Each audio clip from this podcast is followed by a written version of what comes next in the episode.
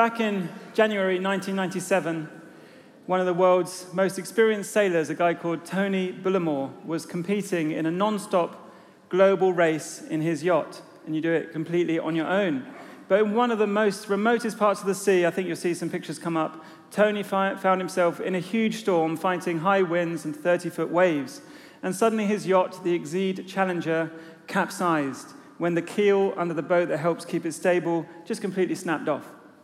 Tony tried to reach for his life raft, but one of the hatches slammed shut and cut off his finger. Ouch. Tony managed to climb into the hull of his upside down boat and he managed to push a distress signal out of the broken window with a faint hope it would go to the surface and let people know where he was. And the conditions he now found himself in were just a total nightmare. Completely alone in the pitch black darkness of the upside down hull of his boat, surrounded by icy waters. And to make things worse, the air pocket where Tony now was had a limited amount of oxygen, so every breath he took, it was running out. We're going to leave it there, bit of a cliffhanger, but we'll come back to Tony later. Don't worry, it's going to be okay. but while none of us are likely to face this same scenario, all of us will be able to think of times in our lives when we felt a little bit like Tony did, metaphorically trapped in the upside down hull of a capsized boat, isolated in the dark. Maybe you're in that season right now. Maybe you've experienced it recently. Perhaps facing a bereavement, a relational situation that just won't seem to resolve, challenges with your kids, an addictive behavior that you can't shake something that has literally led you to your knees, whatever that might be. And it's like, I just don't know how I'm going to get through the next season. The reality is that in this room today, there'll be all sorts of challenges that different ones of us will be facing. Some of them sort of out there, known by people, some of them secret, hidden. How do we journey through those inevitably tougher seasons of life? What can help us hold on to hope and keep us moving forwards? And if we describe ourselves as followers of Jesus, how can we trust God in the dark? These are the kind of questions for today. As we continue our series in the Psalms, this book of the Bible that has 150 ancient songs and poems. And the series, we've called it Lamp to Our Feet, because the Psalms we find cover such a huge range of experience and emotion that we can find words in them that help us navigate such a varied terrain of our life whether it be words for the grateful in Psalm 92, words for the worried in Psalm 46, or last week it was words for the rejoicing, Psalm 98. Today we're in Psalm 13, where we find words for the hopeless. So before we carry on, I think Ivana is going to come with Andrew, and Ivana is just going to read Psalm 13, and it's going to have some music in the background, just simply because often it will help remind us. Originally, these songs these poems would have been set to music. Thanks, guys.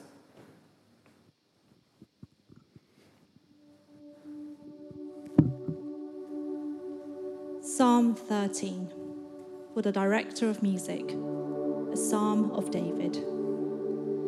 How long, Lord, will you forget me forever? How long will you hide your face from me? How long must I wrestle with my thoughts and day after day have sorrow in my heart? How long will my enemy triumph over me? Look on me and answer, Lord my God. Give light to my eyes, or I will sleep in death. And my enemy will say, I have overcome him, and my foes will rejoice when I fall. But I trust in your unfailing love. My heart rejoices in your salvation. I will sing the Lord's praise, for he has been good to me.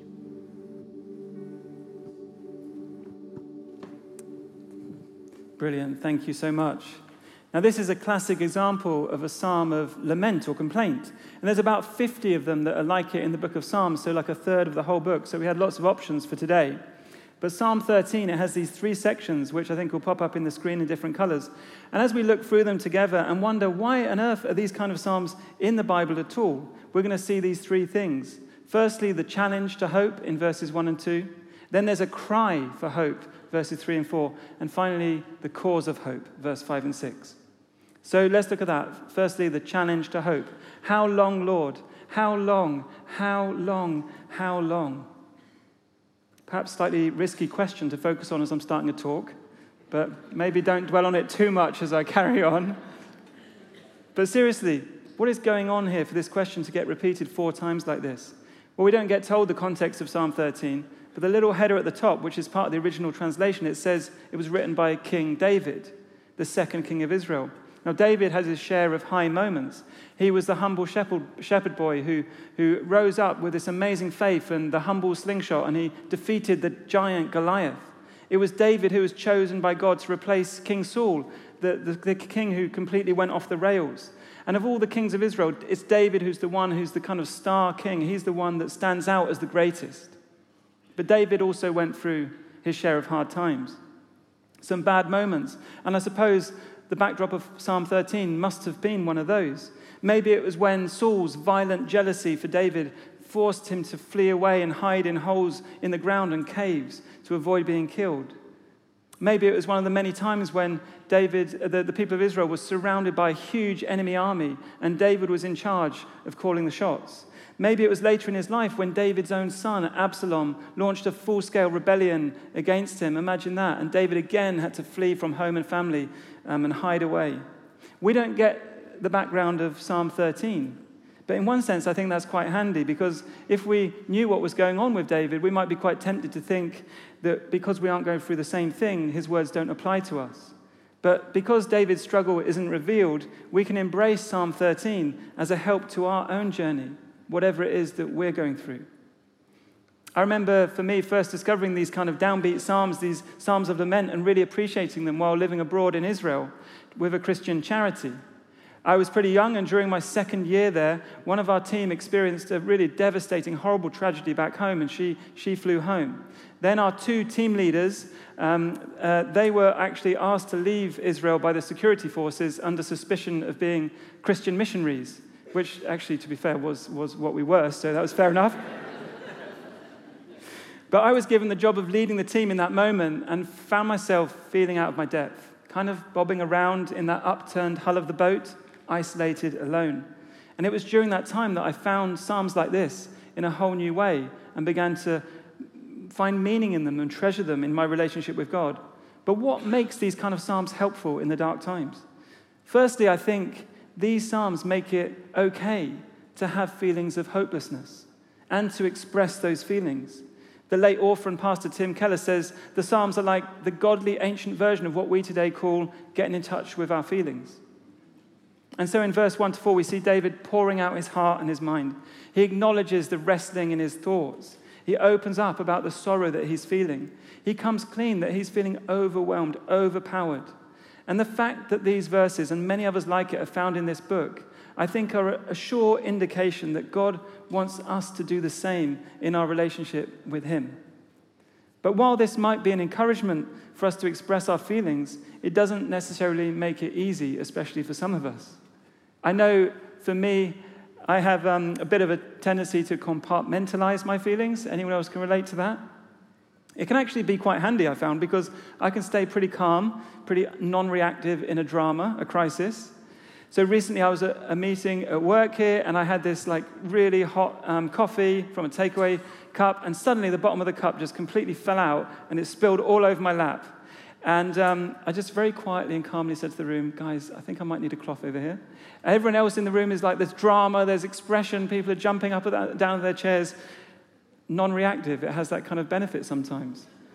But seriously, one of the downsides of this compartmentalizing is that my emotions could get sort of put in an internal box somewhere, but although they get put away, they don't go away. This approach usually backfires quite badly for me because the emotional compartment I have is inevitably not that watertight. Some of you can relate to this. And so it tends to come out at some other point. For me, you know, I might find myself feeling quite low on a given day. And then as I'm chatting to my wife, Lizzie, she'll remind me that five to seven days previously, something had happened which I've locked away over here, and now it's coming out a bit later. We're living at a time, aren't we, when things like mindfulness and emotional therapy, they're really confirming the importance and the benefit of what King David found out 3,000 years ago. Opening up, expressing our feelings. But one of the things we see David do differently from some of the modern therapeutic models is he directs the outpouring of his emotion completely towards God. David cries out, not just how long, but how long, Lord. He doesn't just vent his feelings out, as helpful as that can be, he vents them up. He directs the expression of his heart to God, even when he's struggling to feel that God is there.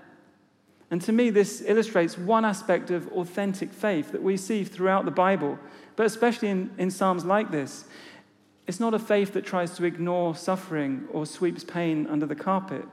It's not a faith that suppresses how we're really feeling. It's not a faith that demands positive thinking. It's not a faith that's just for the good times. It's not a faith that denies the struggle is real. It's a faith that can accommodate our questions, that can handle our doubts, that can hear the full extent of our pain expressed. Or rather, it's a faith in the God who's big enough for all those things. And so we can see that David's faith exists. It lives in this space of tension, of trusting and holding on, that God is still there, while at the same time acknowledging his reality, he doesn't feel like he is. And we see exactly the same thing in the life of Jesus. And he would have known most of these Psalms off by heart. And so at the cross, as Jesus dies, we see him crying out similar words of Psalm 22 My God, my God, why have you forsaken me? Jesus always knew perfectly that God was there. He was fully aware of everything that was happening at the cross. Yet at the same time, Jesus' humanity has room to express how he feels in that moment, alone and far from God. And so we have the invitation to do the same. If we can find this unfiltered expression in the Psalms and in the life of Jesus, can I encourage you today, wherever you find yourself asking how long, in those moments when you're really going through it and you're drawn to your knees, that God wants us to pour out our hearts to Him, express it to Him. But how might we do that practically? Well, I think there's, there's loads of ways, but let me just mention a few that have been helpful in my life. Um, someone really who still struggles with this and could grow in this area. And the first one is just a shout out for journaling.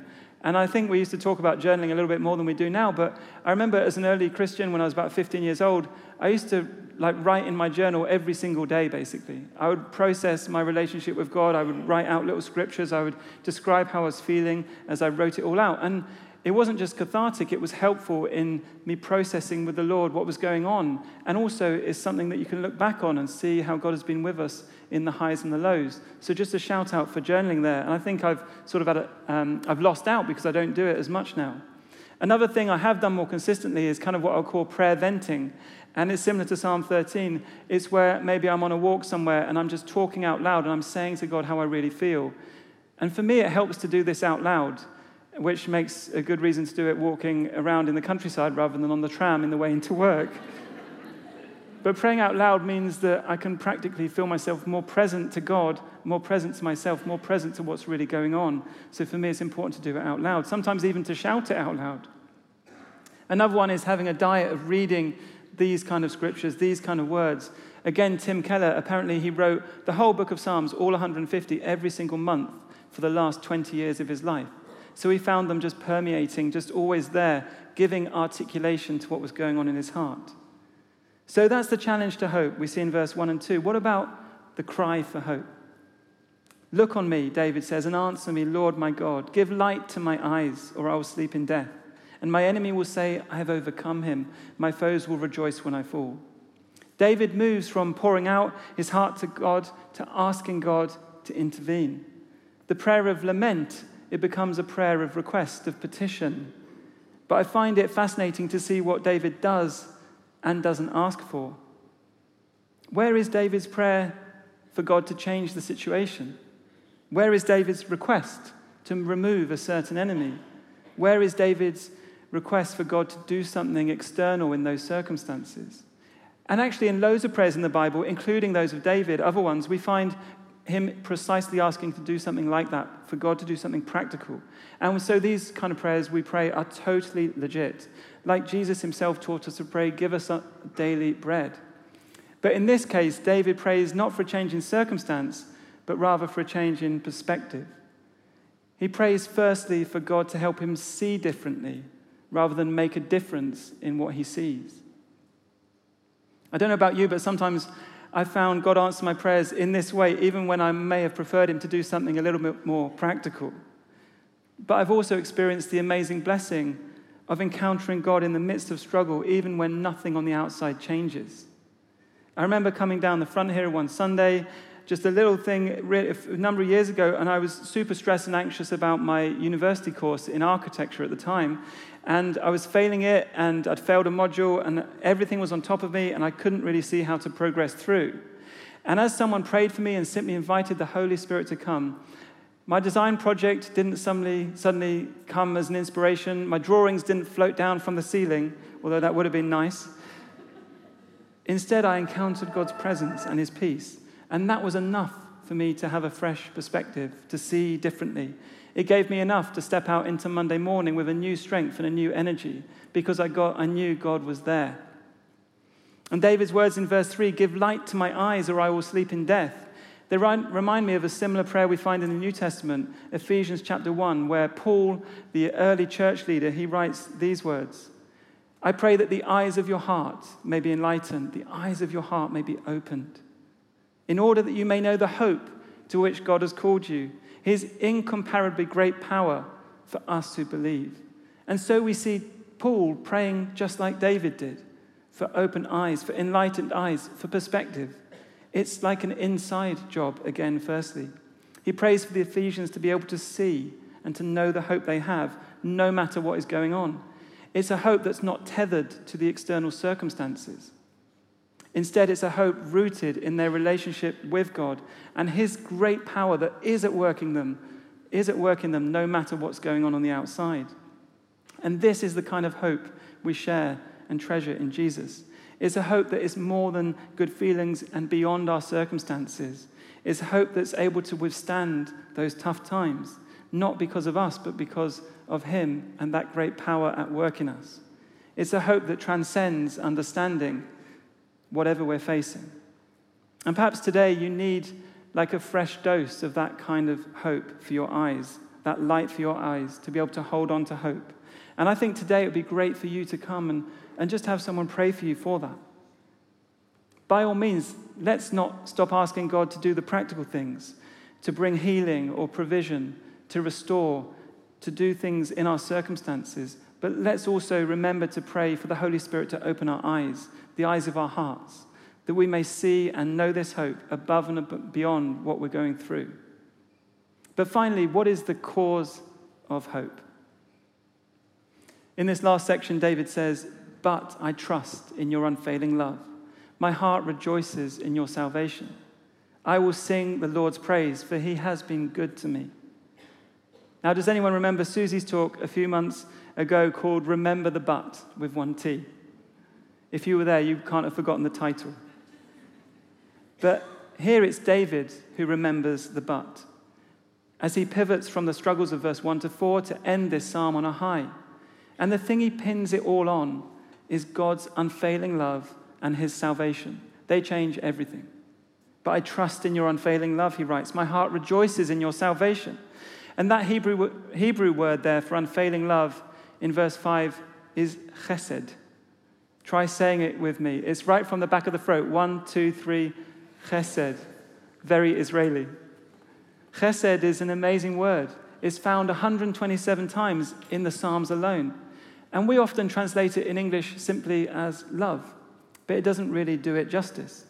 Because today we say we love all sorts of things. I love coffee. I love gardening. I love holidays. I love the lionesses. We all love them at the moment, don't we? But chesed is more than having this kind of affection for something, however much we like it, even in England win. Chesed is so much more. It's God's kindness to you, it's His mercy, it's His loyal favor in your life, it's His sure promise of care and compassion. And in the Jesus Storybook Bible for Kids, Chesed is beautifully captured again and again. God's never stopping, never giving up, unbreaking, always and forever love. So when David remembers the but in verse 5, it's this chesed love, this unfailing love that he's banking on. That's the cause of his hope. But here's the tension of Psalm 13. How can David be sure of this chesed chesed love? What's the cause of his hope and trust, especially as nothing appears to have changed? How can he have grounds to trust God in this tough time? Well, for David and the other Israelites who would have first read Psalm 13, they could look back on their collective history, the legacy of what God had done for them. They could recall the true story a few hundred years previous when God had miraculously saved them from slavery to the Egyptians, delivered them amazingly. They had this story of who they were. That was the story of their identity. That story was rooted in God's action, his salvation for them as a nation. And they'd experienced his love through that. And so, even though David finds himself in a tight spot, he deliberately turns his thoughts to remember, to rehearse, to recall that story. It's like he's talking to himself, addressing his own soul, taking himself in hand and saying, If God was like it then, David, he's going to be like it now. If he's done it before, he's going to do it again. And so I will trust and I will rejoice. And how does that apply to us today? Well, I think there's a clue in that word salvation. The Hebrew word there for salvation is Yeshua. That's an easier one to say, isn't it? Yeshua. And Yeshua, salvation, is literally the word we translate Jesus. It's Jesus' name. So when Mary, his mother, would have been at home with little Jesus, she would have said, Hey, Yeshua, it's dinner time. Hey, salvation, it's dinner time. Hey, Yeshua, it's time to do your homework. Hey, salvation, it's time to do your homework. So Psalm 13:5 could be translated, But I trust in your unfailing love. My heart rejoices in your Jesus in your salvation, do you see? For us today, we see what Psalm 13 is ultimately pointing towards. Because we live with the benefit of knowing who Jesus is and everything that he's done to prove God's unfailing love and to bring us God's Yeshua salvation. Whereas David and the people of Israel look back on God saving them from Egypt, we can look back on God saving us from the powers of sin and death and darkness we see Jesus entering the hull of our capsized boat and rescuing us from it through his death and resurrection on our behalf. And we can remember the but along with David because of verses like this one in Romans. But God demonstrates his own love for us in this. While we were still sinners, Christ died for us. So when circumstances make God feel distant, when our struggles and sufferings cause doubts and questions to surface, these are the truths that we can hold on to a hope that is unchanging and a hope that is sure. And remember Tony trapped in that boat, isolated in the dark. Well, that distress signal he put through the window is somehow did manage to make it to the surface and was picked up by the Australian Navy. And after enduring four days and four nights in this horrible situation, Tony finally heard the sound of hope, the sound of someone banging on the top of his boat there. He took, a, he took a few deep breaths, and with the remaining strength he had, he swam under the boat. And as he emerged into the daylight and to meet his rescuers, apparently the first words he said, a non religious man, he said, Thank you, God, it's a miracle. And it was published all over the world's news. Not long after that, he signed up for another global yacht race. for Tony, the distress signal that led to his rescue only carried the faintest of hopes. But for us who've put our trust in Jesus Christ and what he's done, the hope we share together is so much more certain. It's not a vague hope of what God might do, but a certain hope grounded on what God has already done. A hope grounded in chesed love and Yeshua's salvation already achieved for us by Jesus, his death, his resurrection. And so we can sing words like we did earlier Turn your eyes upon Jesus. Look full on his wonderful face, and the things of earth will grow strangely dim in the light of his glory and grace. This is the cause of our hope that Psalm 13 ultimately points to, while at the same time inviting us to be completely open and real with God about the challenges we face right now. And so let's reflect once more as we close on these words for the hopeless as Ivana and Andrew come um, to share them with us one more time, and then we'll go into a, a time of ministry from that. So, thank you.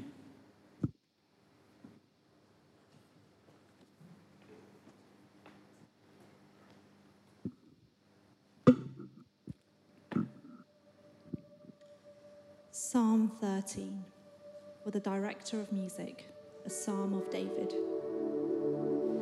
How long, Lord, will you forget me forever? How long will you hide your face from me? How long must I wrestle with my thoughts and day after day have sorrow in my heart? How long will my enemy triumph over me? Look on me and answer, Lord my God. Give light to my eyes, or I will sleep in death, and my enemy will say, I have overcome him, and my foes will rejoice when I fall. But I trust in your unfailing love. My heart rejoices in your salvation. I will sing the Lord's praise, for he has been good to me.